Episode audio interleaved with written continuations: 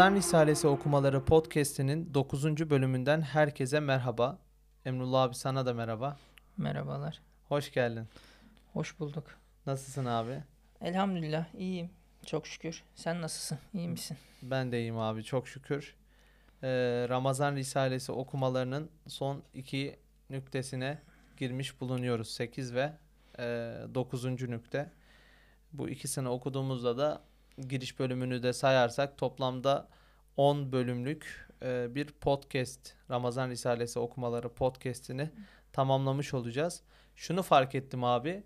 e, YouTube'da e, hatta sair mecralarda da bir nebze baktım. Bizim gibi bu Ramazan Risalesini baştan sona okuyan, nükteler arasında bağı kuran, işte üstündeki kavramlar üzerine düşünen, tefekkür eden fazla yer yok. Ama maalesef e, buna rağmen YouTube bizi önermiyor. Yani geçen şey yaptım gizli pencereden biliyorsun o zaman şey ön bellek kayıtları olmuyor ya gizli pencereden girince. E, Ramazan Risalesi yazıyorum YouTube'a. Bak hani bizden önce çıkan videolar var anlarım Ramazan Risalesi ile ilgili mantıklı buluyorum. Bizden daha önce atmıştır falan bilmem ne. Mesela Ramazan bayramı ile ilgili içerikler başlıyor. Yani aranan kelime Ramazan Risalesi biz yine çıkmıyoruz. Yani öyle bir sıkıntı var. Bunun e, sebebi de şöyle bir araştırdığımda sanırım e, bu yayınları dinleyen, izleyen insanların e, etkileşimlerine göre işte sair sosyal medyalarda, medya hesaplarında paylaşma, yorum yapma, beğenme vesaireyle alakalı olduğunu düşünüyoruz. O yüzden e, şu 8. nükteye başlamadan bizi dinleyenlerin ondan sonra manevi bir borcu olsun. İnşallah bu yayınlardan istifade eden insanlar böyle Risale-i Nur üzerine gelişmek isteyen, tefekkür etmek isteyen, Ramazan Risalesi üzerine çalışma yapmak isteyen insanlara e, bu yayınları ulaştırsınlar diyoruz. İnşallah. Evet 8. nükteyi abi okumaya başlıyorum. Ee, üzerinde yine düşünelim, tefekkür edelim. Bismillahirrahmanirrahim. 8. nükte Ramazan-ı Şerif insanın hayatı şahsiyesine baktığı cihetindeki çok hikmetlerinden bir hikmeti şudur ki. Şimdi abi bugün e, Ramazan-ı Şerif'in e, direkt Ramazan-ı Şerif'in orucu vesaire deyip bu sefer e, ayırmadı. Ramazan-ı Şerif dedi.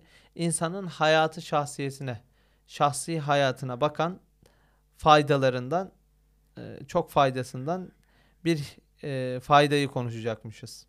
Sence neden Ramazan-ı Şerif dedi? Yani şu an şöyle bir baktığımda bunu da daha önceki yerlerde de görmedim. Hemen arka sayfaya da bakayım. Yani bundan önceki 7. nüktede yoktu da zaten. Yok. 9. nüktede de Ramazan-ı Şerif'in orucu. Bu sefer 8. nüktede direkt Ramazan-ı Şerif demiş. Yani sence şey midir? Yazmayı mı unutmuştur? Üstad diyeyim. Yani bilemiyorum. Belki o, o ihtimal de var. Belki de şeydir. eee, Ramazan'ı bütün olarak ele alıyor. Hani oruç deyince sadece sahurla iftar arasıyla alakalı ya. Yani Ramazan ayının bütünü. Sadece eee, sahurla iftar arası değil de belki ondan sonraki süreçlerin de eee, vücuda bir faydası olmasından kaynaklı olabilir. Abi benim de aklıma şu geldi. Şimdi aşağıda e, Ramazan-ı Şerif'te oruç vasıtasıyla diyor. Ondan sonra e, sonra yine bak hem diye şeyi açtıktan sonra beşerin musibetini ikileştiren sabır, sabırsızlığın ve tahammülsüzlüğün bir ilacı da oruçtur diyor. Burada Ramazan-ı Şerif'in orucu ama bunu ay olarak söylemesi belki o orucun düzenli olması. Yani şimdi 30 gün boyunca şimdi hayatı şahsiyemize bakan, şahsi hayatımıza bakan e, bir faydasından bahsedecek ya. e, yine oruç, Ramazan-ı Şerif'in orucunun ha- insanın şahsi hayatına bakan hikmetlerinden bahsedecek. Ama ilk başta Ramazan-ı Şerif deyip e, oradaki bir orucu değil de direkt ayı nitelendirmesi belki de onun e, düzenli olmasına işarettir diye de ben düşünüyorum. Olabilir. Evet, insana en mühim bir ilaç nevinden maddi ve manevi bir perhizdir.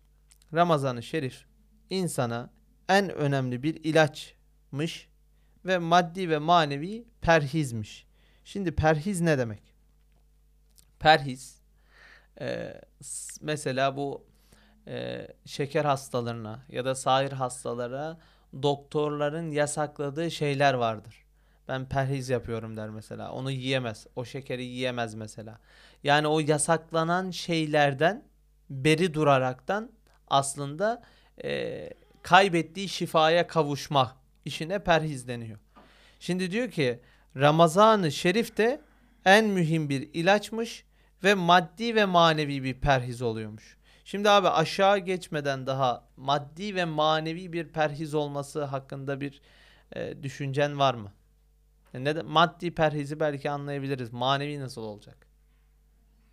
Yani belki de o önceki yazdığı maddelerde üstad diyor ya malayinatla iştigali azaltır. Ondan sonra nefsin hacatı süflisinden uzak durur. Belki bunları da e, manevi perhis sınıfına alabiliriz diye düşünüyorum. Evet.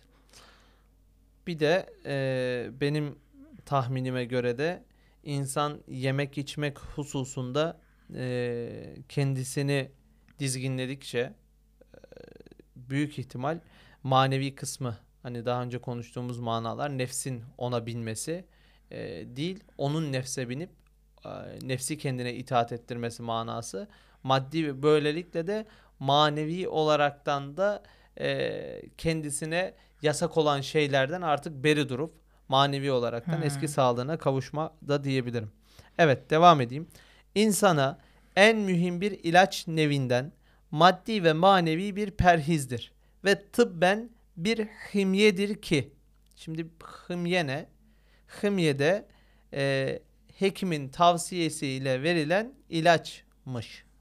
Baktığımda şeye e, bu 8. nükteyi okumadan şimdi hekim sana diyor ki bak bu ilacı al işte haftada şu şu günler şu tok karna günde şu kadar kullan.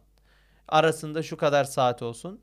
Şimdi bu ilaç verilen tavsiye sadece maddi olaraktan değil. Bir de bunun işte manevi olaraktan günü, saati, 12 saat ara fi- bilmem ne tok karnına falan şartları var. İşte bütün bu şey abi hekimin tavsiyesine seni sağlığına kavuşturmak için tavsiyesine e, ilaç e, manasıyla birlikte hımye deniyormuş. Hekim tavsiyesi içerisinde ilaç da var. O ilacın nasıl kullanılacağı var. Ramazan-ı Şerif'in bu noktada bir hımye olması yani aslında seni bilen, seni yaratan, senin yaratılış programını bilen biri tarafından sana verilen e, bir ilaç ve o ilacın da nasıl kullanılacağı işte bundan önceki manaları düşün mesela kamil orucu tutmak vesaire maddi ve manevi e, bence manidar yani. Yani burada Cenab-ı Hak bizim daha net söyleyeyim hekimimiz oluyor ve o ilaç oruç oluyor. O il- ilaçla da o tavsiyeyle de biz maddi ve manevi kendimizi şekillendiriyoruz yani. Reçetede Kur'an-ı Kerim mi oluyor? Aha, Artık büyük ihtimal öyle oluyor. İnsanın nefsi yemek içmek hususunda keyfe ma yaşa hareket ettikçe hem şahsın maddi hayatına tıbben zarar verdiği gibi bir insanın insan yeme içme hususunda eee, rahat keyfine göre hareket ettikçe o insanın hem şahsi hayatına maddi hayatına tıbben zarar veriyormuş hem helal haram demeyip rast gelen şeye saldırmak adeta manevi hayatı da zehirler. Daha kalbe ve ruha itaat etmek o nefse güç ge- gelir. Şimdi burada bir duralım. Şimdi e, manevi hayatın ve maddi hayatın aslında nasıl zehirlendiğini de e, bu örnek bize e, şey olmuş oldu. Örnek e, bize açmış oldu yani hem şahsın maddi hayatına tıbben zarar verdiği gibi. Mesela abi insanın yeme içme hususunda keyfine göre hareket etmesi insanın maddi hayatına nasıl bir zarar veriyor? Yani e, ağzı boş durmayan, ondan sonra yemek üzerine yemek yiyen, birini sindirmeden ötekini yedi, yiyince e, vücut da bundan yoruluyor. Evet. Ve e, hem sindirim zorlaşıyor hem de vücuda şu an aldığımız gıdaların içeriğini bilmeden yediğimiz paket gıdaların çok ciddi zararları var maalesef.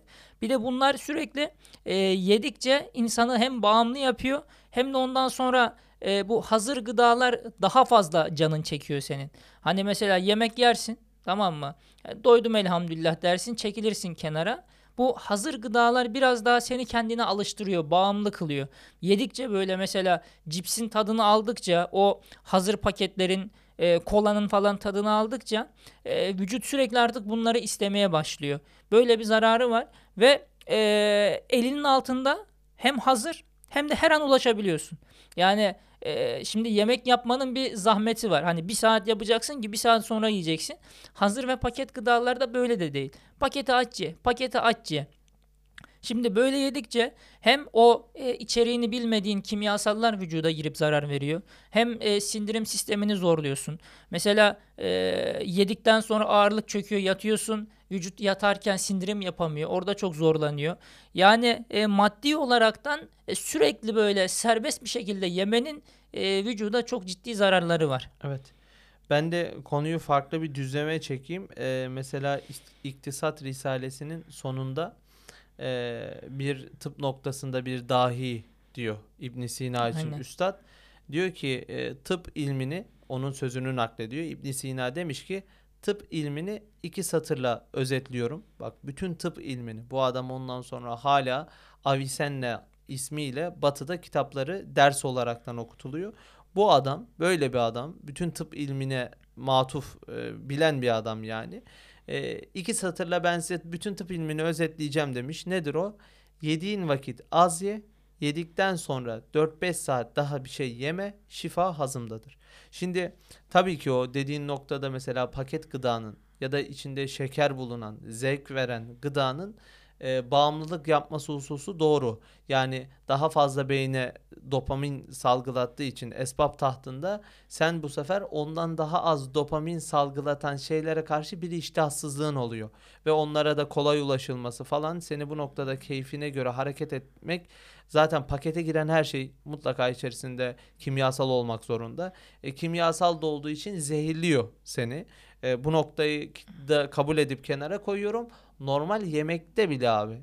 Yani mesela Üst üste mesela yemek. kuru yemiş şimdi. Hani tamam kimyasal olmasın kuru yemiş. Ben şimdi yemek yedim. Bizim mesela Türk e, usulünde yani Türk yemek usulü bu noktadan abi mükemmel kusurlu yani. Mesela önce e, sünnete falan göre önce tatlı yenir. Beyin biliyorsun tatlı şeker yükselince beyin ondan sonra toksun diyor. Birazcık daha az yiyorsun.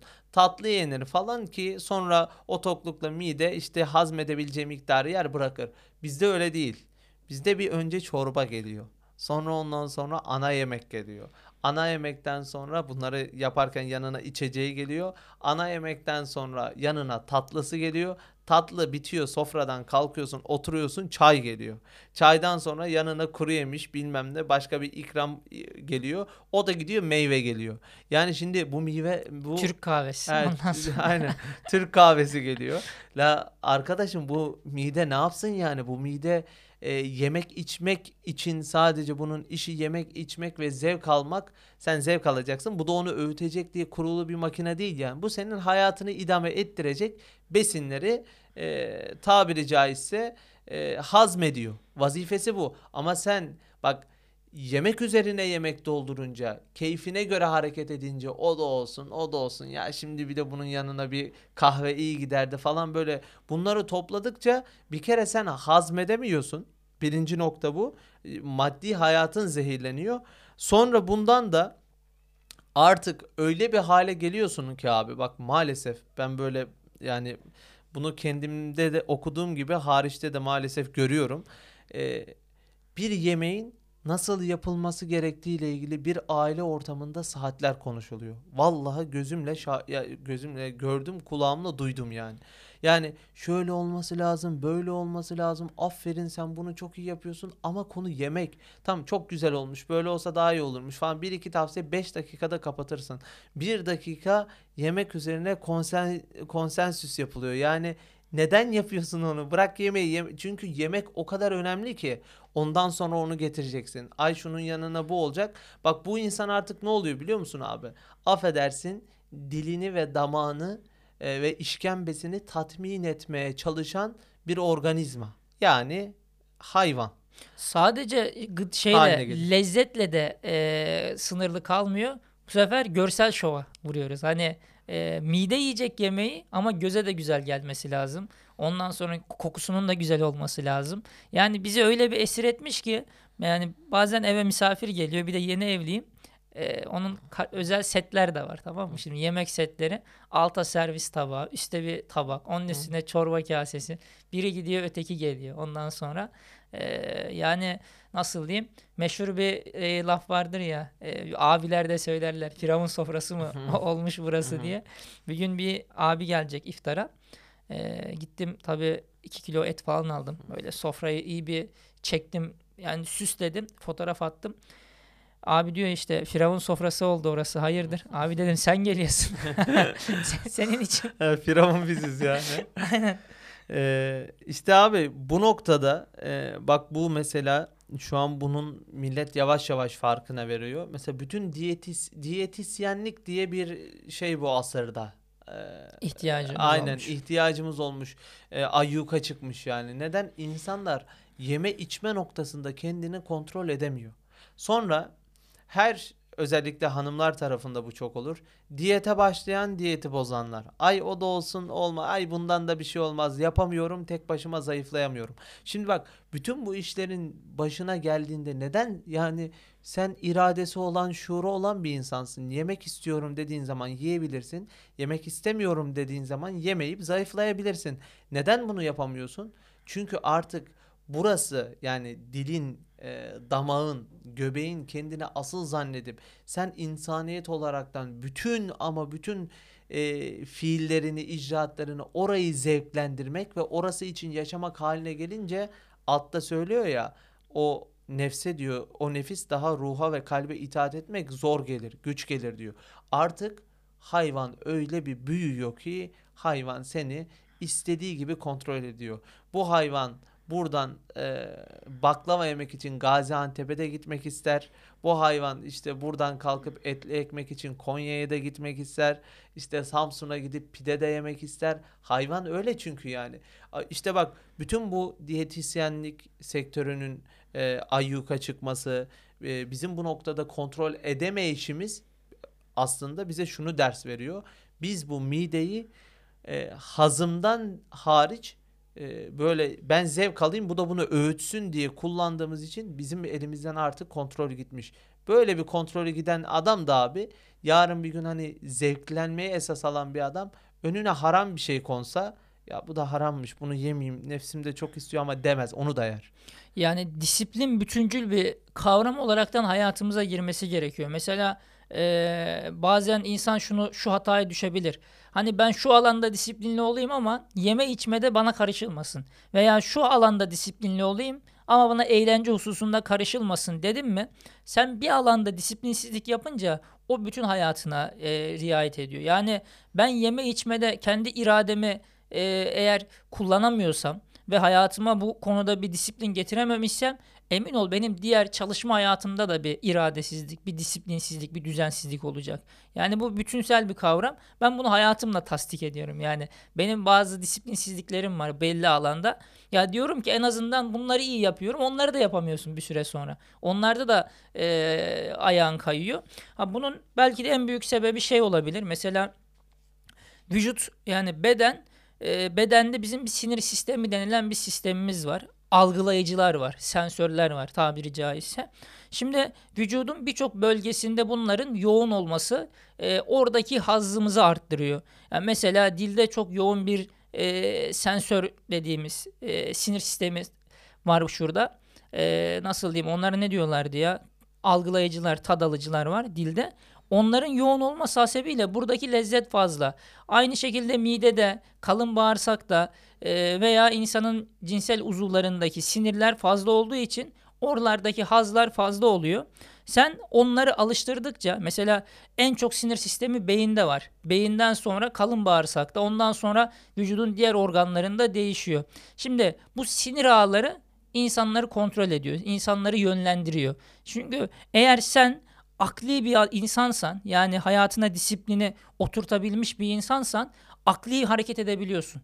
Yani akılla düşünüp ondan sonra neyin doğru neyin yanlış olduğunu ayırıp ya ben bu dünyada geçiciyim benim ahirete çalışmam diye akıl seni ikna edebiliyor oradaki sinirlerin yoğunluğuyla.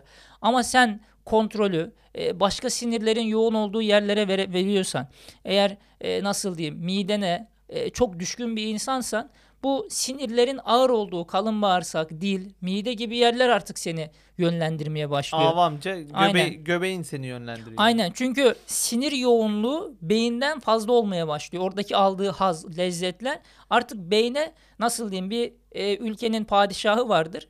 Bir de e, halkı vardır. Halk beyne isyan ediyor. Halk padişaha isyan ettiği gibi kalın bağırsaktaki sinirler, midedeki sinirler, dildeki sinirler akla isyan ediyor. Akıl diyor ki yememem lazım.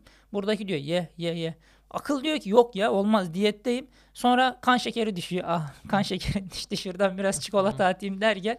Yani bir şekilde aklı ikna edip sana e, iradeni iradenle e, uzak durdurmuyorlar. O sinirsel yoğunluklar. İnsanı e, işte nasıl diyeyim sürekli serbest bir şekilde yiyip içen bir insan iradesi zayıf oluyor. E, midesine yenik düşen şehvetine de yenik düşer. Yani haramlardan da sakınamaz. Gözü de harama kayar. Kulağı da harama kayar. Midesini sakınamayan e, belki iradesini düşüren günahlara karşı iradeli olamaz. Veya hayırda iradeli olamaz. Namaza kılıyorum bırakıyorum. Kılıyorum bırakıyorum diyor. Disiplin oturtamıyorum. Oturtamıyoruz. Çünkü zaten hayvan e, öyle şeylere tabi olmak istemiyor. Bakın bunu e, çok da bunu bunun örneklerini çok uzakta aramaya gerek yok. Mesela e, iftardan sonra o hani affedersiniz göbeğiniz dolmuş, bayılıyorsunuz böyle nefes almaya yeriniz yok. Hayvan o ara sadece uzanmak istiyor yani. Yatacak biraz keyfi yerine. O ara mesela namazmış, niyazmış hiç böyle o taraklara bezi yok. E çünkü onu öyle bir doldurdun ki yani o şu an keyfi yerinde onun. Ona gidip de sen namaz kıldırtamazsın o halde yani. Kılarsan da işte e, son yarım saate, son 15 dakikaya kalıyor namazın. Anca öyle oluyor.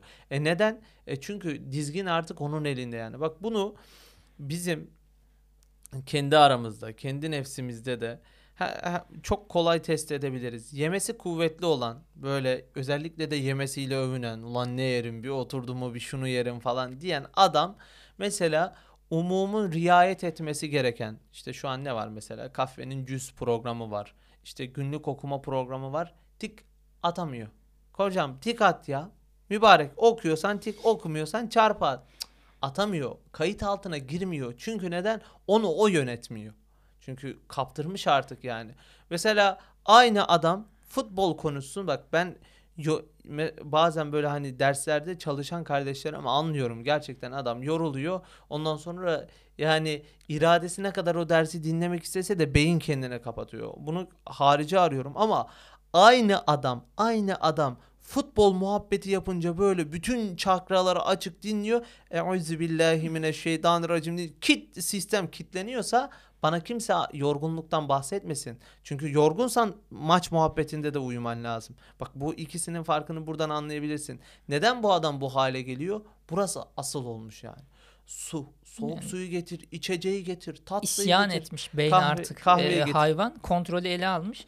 Bak hatta e, bu eğitim metotlarında çocukları falan eğitirken e, bazı mesela ya da insanların eğitiminde adam diyelim ki midesine çok düşkünüz biz. E, çocuğa aklen bir şey anlatamıyorsun.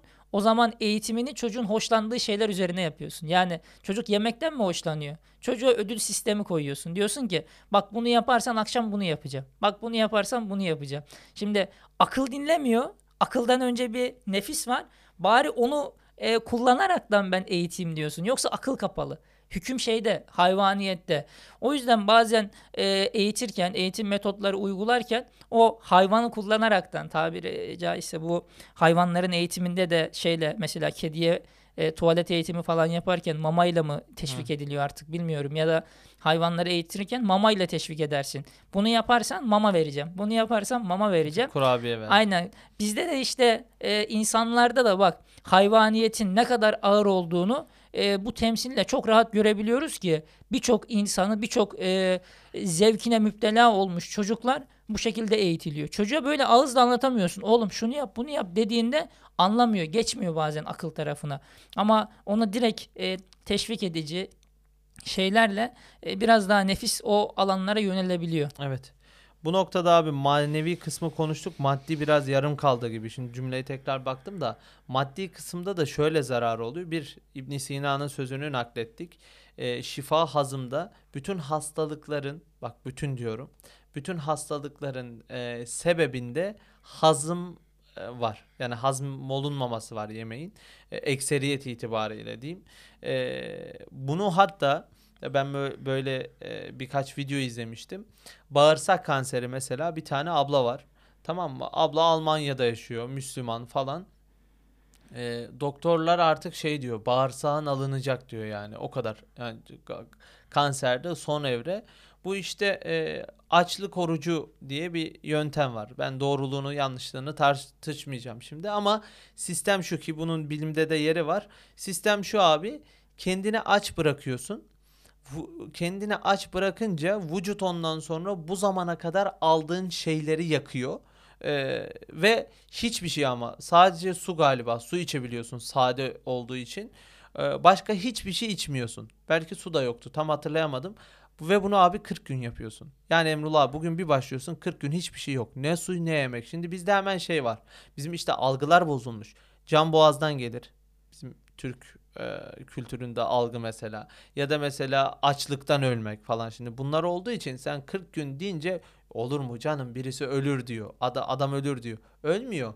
Çünkü o kadar fazla stok e, yapmış ki yani derinin altında bile ondan sonra sana belki 10 gün yetebilecek gıda stoğun var yani. Göbeğinde hakeza öyle. Sen e, makineye yeni bir şey atmadığında abi makine eskisini yakmaya başlıyor. Bak ablaya Aynen. doktorlar diyor ki e, sen diyor ondan sonra hani artık son evremi neyse senin bağırsaklarının alınması lazım. Bağırsak kanseri kabul etmiyor tabii ki böyle bir şeyi. Sonra bu yolu öğreniyor. 40 gün boyunca kendini aç bırakıyor. Affedersiniz. Çok affedersiniz. Hani belki dinleyenler de oruçlu olacak ama e, böyle 7. günden sonra 10. günden sonra renkli renkli kusmalar başladı bende diyor. Hiçbir şey olma yemediği hali bak hiçbir şey girmiyor bünyeye. Renkli renkli kusuyor o ara anladım diyor. Vücudum benim kimyasalları dışarı atıyor. Abi e, 40 günün sonunda mı 38 gün mü 36 gün mü ne yapıyor? Sonra e, tahlile gidiyor. Bütün kan değerleri tertemiz ve kanser bitmiş. Yani o kanserli hücreyi de vücut aç bırakaraktan onu da yakıp enerjiye dönüştürünce kurtuluyor. Bunun Onun- gibi çok da örnekler var tıp yani. dilindeki adı da otofoji diyorlar. Bir, ben de izlemiştim onu. Ee, kendi kendini yeme e, anlamı var. Vücut e, nasıl diyeyim? E, hay- hayatta kalabilmek için bir şeyleri enerjiye dönüştürmesi gerekiyor. Bunun da bir sıralaması var tabi. karbonhidrat, ilk başta karbonhidratlar, yağ, e, sonra protein gibi. Şimdi sen vücuda sürekli e, besin alınca e, hep karbonhidratta kalıyor. Karbonhidratları çok alınca veya yağı çok alınca onları yakmakta zorlanıyor. Ama belli bir süre almayınca, aç kalınca e, vücudu Cenab-ı Hak o e, hücreleri öyle bir yaratmış ki orada sindirim yapan ribozomdu diye hatırlıyorum. E, ilk olaraktan sen bir şey atmadın mı vücuttaki bozulmuş veya parçalanmış zararlı proteinleri e, sindirimini yapıyor. Şimdi sen almadın mı gıdayı orada e, eski bozuk hücreler, e, yenilenmesi gereken e, nasıl diyeyim o atık maddeleri vücut sindirip enerjiye dönüştürecek şekilde yaratmış Cenab-ı Hak. Açlık da bu noktada gerçekten çok faydalı oluyor. Belki dediğin gibi işte kanser hücresi varsa onu yakıyor veya başka vücuda zararlı bir şey varsa onu yakıyor. Ama biz daha onları sindirmeden yeme üstüne yeme yeme üstüne yap, yeme yapınca artık vücut da bir süre sonra hem yoruluyor hem de şey işte e, bir e, elek düşün. Elekten sürekli bir şey süze süze içinde artık o filtrede e, süpürgelerde falan ne yapıyor? Filtreler tıkanmaya başlıyor bir süre sonra. Evet. O filtreler pisleştiği gibi sen daha vücut eskisini sindirmeden, eskisini filtreden geçirmeden yeni bir şeyler atınca o filtrelerde de yavaş yavaş tıkanmalar Evet. olup e, vücuda da maddi olaraktan çok ciddi zararları oluyor. Zaten sindirim sistemin de bozuluyor. Ondan sonra hazım da olmayınca e, otomatik olaraktan hastalık e, dediğimiz şeyler başlıyor. İşte bu noktadan insanın nere nereden geldik buraya? İnsanın nefsi yeme içme hususunda keyfine göre hareket etmemeyi öğrenmesi lazım. Aynen. Eğer öğrenemezse hem konuştuğumuz gibi maddi hayatı zehirleniyor hem manevi hayatı da artık o kadar çok lezzet müptelası ve affedersiniz göbek ve dil e, tatminli için yaşıyor ki bu sefer önüne bir haram bir şey geldiğinde yok hayır ya bu haram benim bunu yememem lazım diyemiyor yani. Çünkü artık e, hükmünü kaybediyor. Hüküm ve kontrol akılda değil de e, bedende oluyor Evet artık. nefiste oluyor. Zaten diyor abi bak daha kalbe ve ruha itaat etmek o nefse güç gelir. Serkeşane yani başıboşçasına dizginini eline alır. Daha insan ona binemez. O insana biner. Yani bu şey gibi düşün. E, fino köpekler vardır böyle küçücük. Ondan sonra el kadar boyları var. Ke- Kediden de daha küçük. Şimdi bir onu gezdiren adam var. Tamam mı? Böyle köpeği gezdiriyor. Köpek sağa sola gidiyor. Tık tasmayı çekiyor. Köpek hemen e, diyor ki "Ha, benim buraya gitmemem lazım. Adam onu çok rahat koordine edebiliyor. Bir de böyle kangaldır, rottweiler'dır, işte pitbull'dur, kaslı maslı köpekler böyle sahibi gezdiriyor ama o sahibini gezdiriyor. Peşinden Peki hiç sürüklüyor büyük falan. baş gezdirdin mi sen? Onu bana sor işte. Bir inek bir boğa e, taşırken seni nasıl sürüklüyor peşinde? He, aynen öyle ya da büyükbaş olmuş işte artık. Şimdi aynen öyle de nefis de böyle senin ona bilip senin ondan sonra ruhi, akli isteklerine göre onu yönlendirmen lazımken o o kadar büyüyor ki seni peşinden sürüyor ve serserice hareket etmeye başlıyor. İşte tam böyle bir halde de ne oluyormuş? Ramazan-ı Şerif'te oruç vasıtasıyla bir nevi perhize alışır.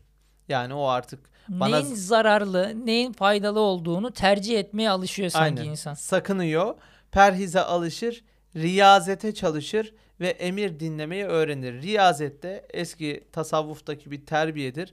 Vücudun sadece ihtiyacı kadar ki bu ihtiyaç şu an bizim bildiğimiz ihtiyaçla çok çok uzak. Yani bir parça kuru ekmek belki bir suyla 40 gün biliyorsun insanlar riyazete giriyor kümbetlerde nefis terbiyesi için falan. Böyle hani gerçek manada ölmeyecek derecede yaşamakla aslında nefsin dizginini tamamen kırıp e, ruha itaat etmesini sağlamak. İşte Ramazan Şerif'te perhize alışır. Perhize alışıyor tamam. Riyazete de tam yapamasa da çalışıyor ve emir dinlemeyi öğreniyor insanın nefsi. Bir çare zayıf mideye de hazımdan evvel yemek yemek üzerine doldurmak ile hastalıkları celbetmez. Peki emir dinlemeyi nasıl öğreniyor? Nasıl yani? Yani emir dinlemeyi öğrenir diyor ya. Hı. Benim aklıma işte şey geldi. Normalde emir veren akıl. Yani insana şunu yap bunu yap diyen ve kapsamlı düşünebilen tek e, canlı insan. Ve bunu da akıl akılla yapabiliyor. Şimdi ama e, nefis, lezzet gibi şeylerde kapsamlı düşünme veya e, bunu yersen bu ne olur, bunu yaparsan bu ne olur gibi düşünce kabiliyeti midede ve dilde yok.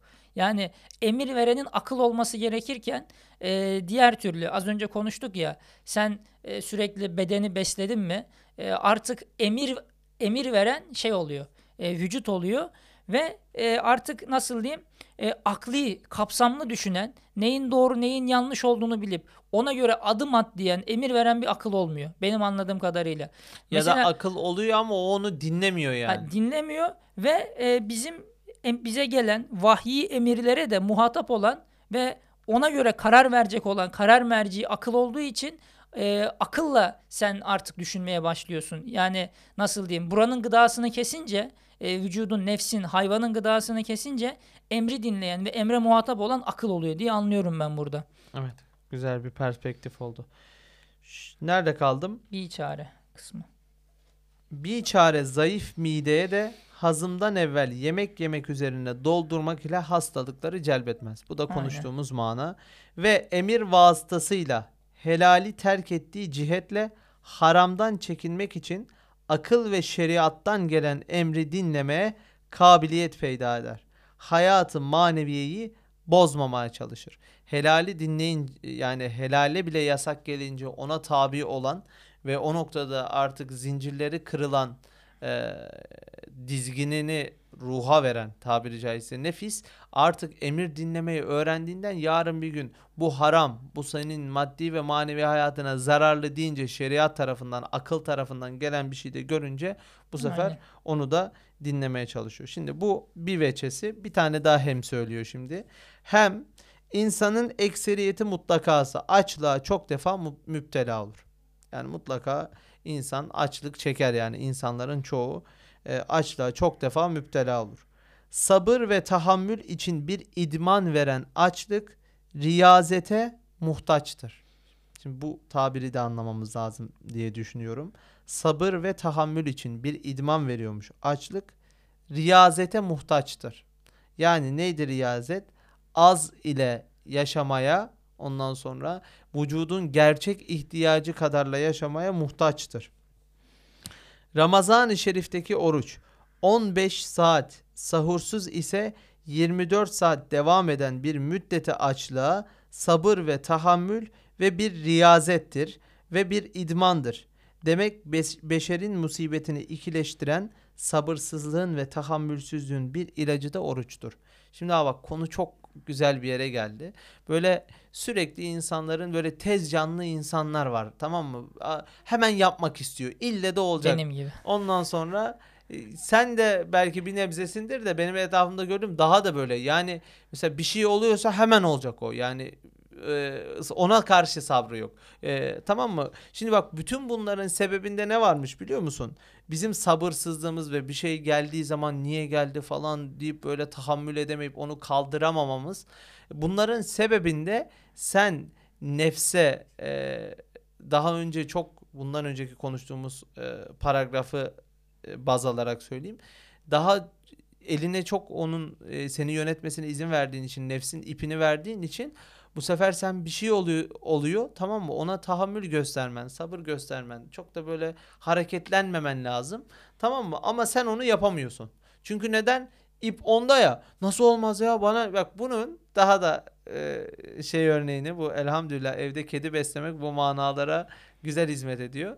Biz şimdi bizim mırmır mamasını da yiyor ama mamadan hariç bu e, hindi salamları var ya abi onları çok seviyor.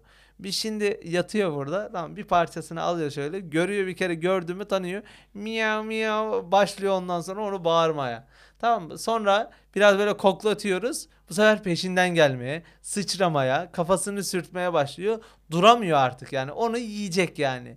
Şimdi aynen öyle de insan böyle bir hedef, bir gaye ve ya da bir istediği duruma ulaşamayınca o hayvan gibi tabiri caizse böyle hareketlenmesi, daralması, bunalması, e, rahat duramaması da e, açlığa, e, tahammülü zamanında bir açlığa ve riyazete çalışmadığı için konuyu manevi cihette e, buraya taşımış oluyor. Oysa ki bir insan ne dedi bak e, açlığa karşı bir e, şey sabır ve tahammül için bir idman olan açlığı yapsa ve o açlık vasıtasıyla da riyazete çalışsa yani ben sabır ve tahammül göstermek istiyorsam bu nefsin, bu hayvanın zaruri ihtiyaçlarıyla yaşatmayı ona öğretmeliyim. Çünkü zaruri ihtiyaçlarıyla yaşatmayı öğretirsem zaruri ihtiyacı kesilmediği sürece bu bunu almayacak. Ama zaruri ihtiyacı değil de keyfine göre yaşatırsam yarın bunun keyfi her bozulduğunda bu ondan sonra titremeye bilmem neye bunu almaya başlayacak diye e, aklıma Aynen. geliyor yani. Yani bir de akıl akıl yorum yapabiliyor ya. Mesela diyelim ki bir şeye ulaşamadın. Akıl der ki yani ya e, nasip olmadı olabilir dünya hali insanlık hali bak bunları akıl bu şekilde yorumlayıp ulaşamamasına neden bulabiliyor. Ama hayvaniyet dediğimiz şey e, her ulaşmak istediğinde verince artık o e, akledemediği için ve olmadığı zaman olmamasına bir gerekçe gösteremediği için direkt delirmeye, kudurmaya başlıyor. Yani hüküm onda olduğu müddetçe e, bu sıkıntıyla biz karşılaşacağız. Yani bizim hükmü mümkün olduğu kadar akla verdirmemiz lazım ki e, o bir şeylere ulaşamayınca yorumlayabilelim. Ondan sonra e, istediğimiz olmayınca sabredebilelim. Çünkü e, sabır dediğimiz kavramı da ben şöyle akılla mümkün olduğunu düşünüyorum. Yoksa e, hayvani tarafımızın sabredebileceği e, bir durum yok yani. Onda öyle bir donanım yok. Öyle bir kapasite yok. İnsani ama, tarafımızda aynen. ama sadece akıl da yok.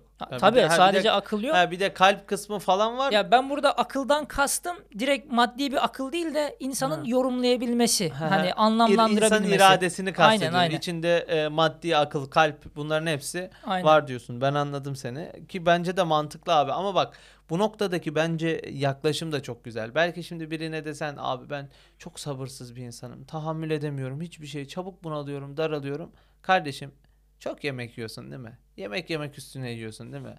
Ondan sonra böyle keyfine çok düşkünsün değil mi? Her canını istediğin tık diye önüne gelsin istiyorsun değil mi? Adam der ki Ne diyorsun abi? Sabırsızım dedim, tahammülsüzüm dedim. Normal psikolojinin yaklaşımıyla yaklaşıyorum. Sen bana yemekten içmekten dem vuruyorsun. Kardeşim niye kendini küçümsüyorsun ya? Neden manevi haritanı küçümsüyorsun? Senin manevi haritanda sen neren, e, senin neren nerelerle bağlı bilmiyorsun. Senin işte yemek içmek hususunda e, nefsinin dizginini, e, pardon ruhunun dizginini nefsinin eline vermen bu noktada artık dünyevi noktada ulaşamadığın şeylere karşı senin nefsinde bir halecan, heyecan başlatıyor. Sabırsızlık ve tahammülsüzlük dediğin mesele budur. Bu noktada sen sabır ve tahammül etmek istiyor musun? Olaylara karşı birazcık daha böyle Yunus Emre misali huzuru kalple yaklaşabilmek istiyor musun? Kes hayvanın gıdasını sadece gerçek manada muhtaç olduğu ne kadar yapabiliyorsak. Yukarıda dedi ya riyazete çalışır. Burada da riyazete muhtaçtır dedi. Ondan sonra e, ne kadar yapabildiğini anla hakiki insaniyet derecesine çık. Mükemmel bir insan olaraktan yaşa yani. Yani bunu yanlış da anlaşılabilir. Hani hiç mi yiyip içmeyelim? Yani e, bence hiç yeme içmemek değil de benim benim anlatmaya çalıştığım, bizim burada konuştuğumuz en azından yeme içmenin kölesi olmama. Evet. Yani e, tatlı mı? Haftada bir gün tatlı yiyebiliriz yani. Mesela- da iki gün mesela arada ama her tatlı dediğinde alabili alıyorsan, her akşam ondan sonra evine her canının çektiğini getiriyorsan o zaman biz şeyi sorgulamamız lazım. Ben mi kontrol ediyorum acaba? Aynen. Abi yoksa e, hatta bak Üstad diyor ki e, işte tefekkür ve Cenab-ı Hakk'ın nimetini tanıyıp ona şükretmek maksadıyla yese caiz olur. O zaman yemek Ben o o maksattayım. zaman o zaman o 6 günde yesen 6 saatte yesen bir sıkıntı yok. Ama şunu unutmamak lazım ki şükür bir tatlıyla da oluyor, altı tatlıyla da oluyor. Sen bir tane yedikten sonra kenara çekilemiyorsan bir şey seni tutup lan bir tane daha bir tane daha sonra da "Cık, o son lokmayı yemeyecektim oluyorsa bak demek ki yani seninki artık şükürden orada o niyetten hemen hayvan başka yere kaçıyor. Bunun çekinini iyi yapmak lazım. Buna da biz din emrettiği içinden ziyade biz bu dünyada rahatı kalple sabır, tahammül, işte maddi manevi gıda bak hayatı şahsiye dedi ya en başta.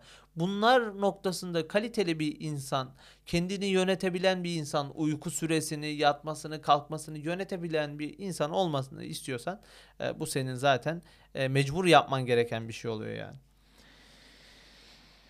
Eee hem şimdi bir tane daha üçüncü hem hem o mide fabrikasının çok hademeleri var. Mide bir fabrikaymış. O fabrikaya çalışan işçi çokmuş. Hem onunla alakadar çok cihazatı Yani insani var. sinir sistemini kastediyor herhalde burada dedi, az önce konuşmuştuk Aynen. ya. Hem onunla alakadar yani bizim midemizle alakadar da insanın çok cihazı varmış. Yani sinir sistemi işte o, o ağ vesilesiyle beynin midene bağlı. İşte Aynen. atıyorum e, bir şey yiyorsun bilmem nerende uyuşma oluyor. Yani demek ki orası orayla bağlı gibi. Nefis eğer muvakkat bir ayın gündüz zamanında yani geçici bir ay Ramazan'dan başlıyor, bahsediyor. E, muvakkat bir ayın gündüz zamanında tatili eşgal etmezse yani bu hareketlerine tatil vermezse o fabrikanın hademelerinin ve cihazatın hususi ibadetlerini onlara unutturur, kendiyle meşgul eder, tahakkümü altında bırakır. Şimdi abi çalışıyoruz. Çalışan insanlara ne veriyorlar senede bir? Ee, 15 gün mü? 20 gün mü? Yıllık E, izin. Yıllık izin veriyorlar değil mi? Bu yıllık izinden maksat da insan nedir? Gider işte özellikle o izin sahibi Emrullah abi ise ordunun korganına köyüne gider tamam mı? Oh ya benim işte istediğim hayat bu. Şu işte İstanbul'un derdinden tasasından kurtulsam da bir buraya gelsem, ailemle yaşasam, köyümde yaşasam, işte sonra burada vefat etsem, gitsem bak insan o 10-15 günlük zaman içerisinde şuna hatırlıyor. Ya ben patron için yaşamıyorum. Ben iş içinde yaşamıyorum. Benim bir derdim var. Ah onları bir yapabilsem zihnini kafanı dinliyorsun tabiri caizse.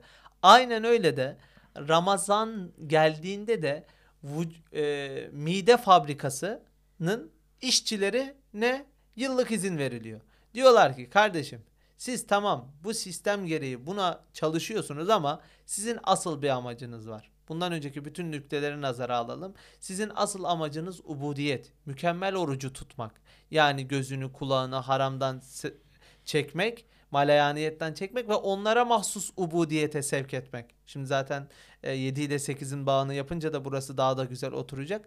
Şimdi sana bunu yaptırtan şey Ramazan ayı işte. Onlara asıl vazifelerini hatırlatıyor. Eğer bu insanlara sen adama senelik izin vermezsen daha çok çalışsın, daha çok çalışsın dersen mesela bir fa- fabrika sahibi olaraktan aslında o işçinin abi verimini düşürürsün. Avrupa'da o yüzden mesela işçilerin çalışma standartlarına çok değer verilir. Çünkü adam anı kurtarma değil. Ben bunu nasıl daha ürün zam uzun zamanda kullanır, kendime menfaatli hale çeviririm derdi bu. Şimdi bizim de aynı böyle. Eğer bu hayat devam etsin, lezzetlenin falan bilme o zaman sürekli yemen lazım senin. Ama sen bunu e, maksimum performansla ve zamanda kullanmak istiyorsan e, ubudiyet manasını, ahiret var manasına hatırına getirip bunları arada bir tatile eşgal. Yani sen bu madde için var değilsin. Bu göbek için, bu vücut için, bu ağız için çalışmıyorsun e, dedirtmemiz lazım ki onlara mahsus e, ubudiyete sevk edelim. Yoksa kendiyle meşgul olursa bak ne dedi? Tahakkümü altında bırakır. Tahakküm artık o hüküm veriyor. Yani onlar da mecbur yapıyor yani. Ya bir de öyle bir şey ki bu e, mide. Sen şimdi besin aldın ya mideden bütün vücuda yayılıyor. Yani üstad dedi ya bağlantılı diye. Benim yediğim ekmek ekmek de e, belki de burada bir hücreye ulaşıyor. Yani mide dediğimiz e, organ bütün vücudun bir nevi merkezi hükmünde derken üstad o mana geliyor benim aklıma. Her yere o erzak mideden dağılıyor. Evet. Yani sürekli bir e, erzak dağılımı, sürekli bir madde transferi oluyor. Sen sürekli mideyi meşgul edince. Sen yemek yiyorsun, sadece miden yorulmuyor. Bütün vücutta bunun sindirilmesi, kanla e, hücrelere taşılması, kalın bağırsakta emilim yapılması, ince bağırsakta bunun emilmesi, yani sindirim bütün vücutla alakalı bir mevzu. Ve o yüzden derler ki hatta uyumadan önce falan yemek yemeyin. Çünkü beden dinlenemiyor. Evet. Beden uykuda bile çalışıyor. Sen dinlendiğini sanıyorsun. Sabah uyandığında yorgun, bitkin bir halde uyanabiliyorsun. Evet. O sair cihazatı kısmında kaldım değil mi? Aynen. Oradan devam edeyim okumaya. O sair cihazatı insaniyeyi de o manevi fab, e, o manevi çarklarının gürültüsü ve dumanlarıyla müşevveş eder. Bak bu da çok önemli. Ya vallahi Hı. mükemmel. E, bak eğer o mide tatili eşgal etmedi. Bütün hademeleri kendine iba- e, çalıştırdı ve tahakkümü altında bıraktı. O hademeler de vücudun diğer azaları da ubudiyet asıl kulluk vazifelerini yani yaratılış maksatlarının dışında hareket edip midenin koyduğu tahakkümle bizim bu- buna uymamız lazım diye çalıştılar. Sonra ne oluyormuş? O sair cihazatı insaniyeye de insanın sair cihazlarına da o manevi fabrika çarklarının gürültüsü ve dumanlarıyla müşevveş eder.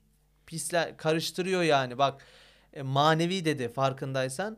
Abi senin midende olan bozukluk e, midenin e, diğer bütün cihazatlarını kendine yönlendirmesi insanın diğer sair cihazatlarını da manevi dumanlarla bak manevi dumanlarla bozuyormuş. Yani ne demek daha da net söyleyeyim psikoloji abi bu. Mesela sen artık e, yeme içme maksatlı yaşayan bir adam oldun. Cihazat buna hizmet ediyor. Öbürler aç kaldı. Sen zannediyorsun ki ben hayvani hayatımı yaşayayım kurtulayım.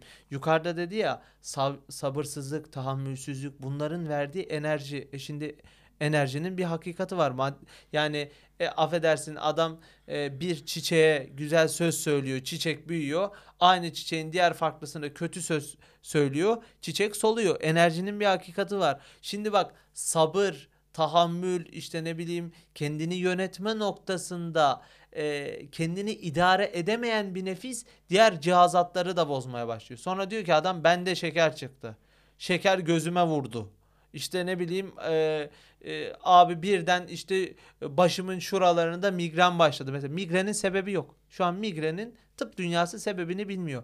Belki de bizim o doğru yorumlamamız lazım. O fabrikanın manevi dumanlarının dumanlarının pis olmaması lazım. Duman atmaması lazım diyeyim daha çok. Doğru itaat ettirmemiz lazım. Ama Fabrika mideyi esas zannetmiş. Herkes ona göre çalışıyor. E bu sefer sair cihazatı insaniye de o fabrikanın dumanlarıyla boğuluyor. Anladın mı? Doğru düşünemiyor. Doğru hareket edemiyor. Sabır gösteremiyor. Tahammül edemiyor. Yorumlayamıyor. Ondan oluşan o kötü duman, kötü enerji de bu sefer adama esbab tahtında migren yapıyor. Yani burası bence bu noktadan e, çok e, mükemmel oldu yani. Aynen. Nazarı dikkatlerini daima kendine celbeder, ulvi vazife, vazifelerini muvakkaten unutturur. Ondandır ki eskiden beri çok ehli velayet, veli insanlar e, tekemmül için yani kemale erme, mükemmelleşme için riyazete, az yemek ve içmeye kendilerini alıştırmışlar. Fakat Ramazan-ı Şerif orucuyla o fabrikanın hademeleri anlar ki. Şimdi böyle bir insanda tak Ramazan-ı Şerif gelince ne oluyormuş? O fabrika için pardon sırf o fabrika için yaratılmamışlar. Ve sair cihazat o fabrikanın süfli eğlencelerine bedel Ramazan-ı Şerif'te meleki ve ruhani eğlencelerde telezzüz ederler. Yani sadece madde için değil de mana ile yaşadıklarını ve anca böyle keyif ve lezzet alabildiklerini fark ederler. Nazarlarını onlara dikerler. Maddeden manaya. Onun içindir ki Ramazan-ı Şerif'te müminler derecatına göre ayrı ayrı nurlara, feyizlere, manevi sürurlara mazhar oluyorlar. Kalp ve ruh, akıl, sır gibi letaifin o mübarek ayda oruç vasıtasıyla çok terakkiyat ve tefeyyüzleri vardır. Yani oruç vasıtasıyla kalbimiz, ruhumuz, aklımız, sırrımız gibi letaiflerimiz e, o mübarek ayda e, çok terakkiyat ve tefeyyüz sağlıyorlarmış. Yani feyizleniyorlar ve e, insaniyet makamında yükseliyorlar.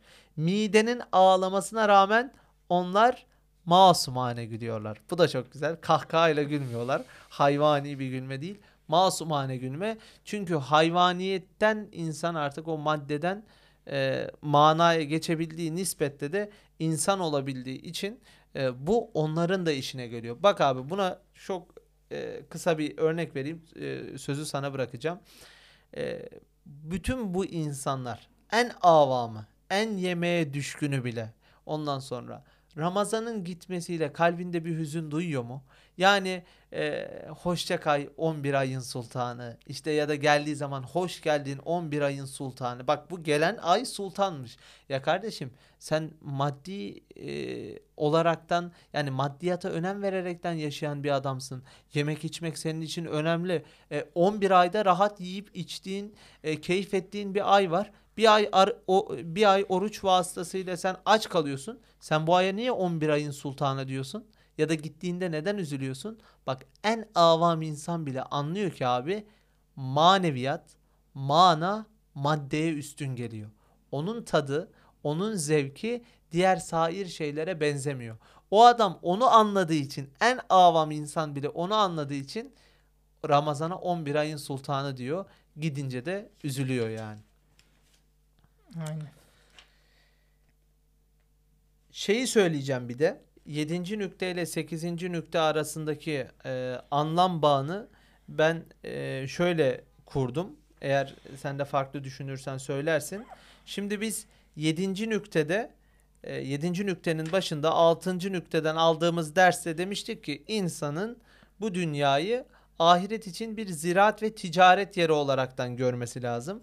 Ramazan buna çok büyük hizmet ediyor. Çünkü hususi ikramlar falan onu ziraat ve ticarete sevk ediyor. Sonra ziraat ve ticarete sevk etmesi onu e, hayvani meşagilden çekerekten, malaniyattan çekerekten insanı ve insanın cihazlarını onlara mahsus ubudiyete, kulluğa sevk ediyor demiştik. 8. nükteyi böyle bitirmiştik ve mükemmel orucu tutmaktan bahsetmiştik e, şey 7. nükteyi. 8. nüktede de abi mükemmel orucu tutan bir insanın yani e, cihazatlarını malayaniyattan e, haramlardan çeken ve onlara mahsus ubudiyete sevk eden bir insanın hayatı şahsiyesini artık çok ciddi psikolojik noktada sabır, tahammül, işte e, manevi zevk gibi şeyler yansıdığı gibi sağlık noktasında da e, o insana işte e, tıbben e, sağlık diyeyim direkt sağlık ya da işte ne bileyim şifa gibi şeyler yansıyor.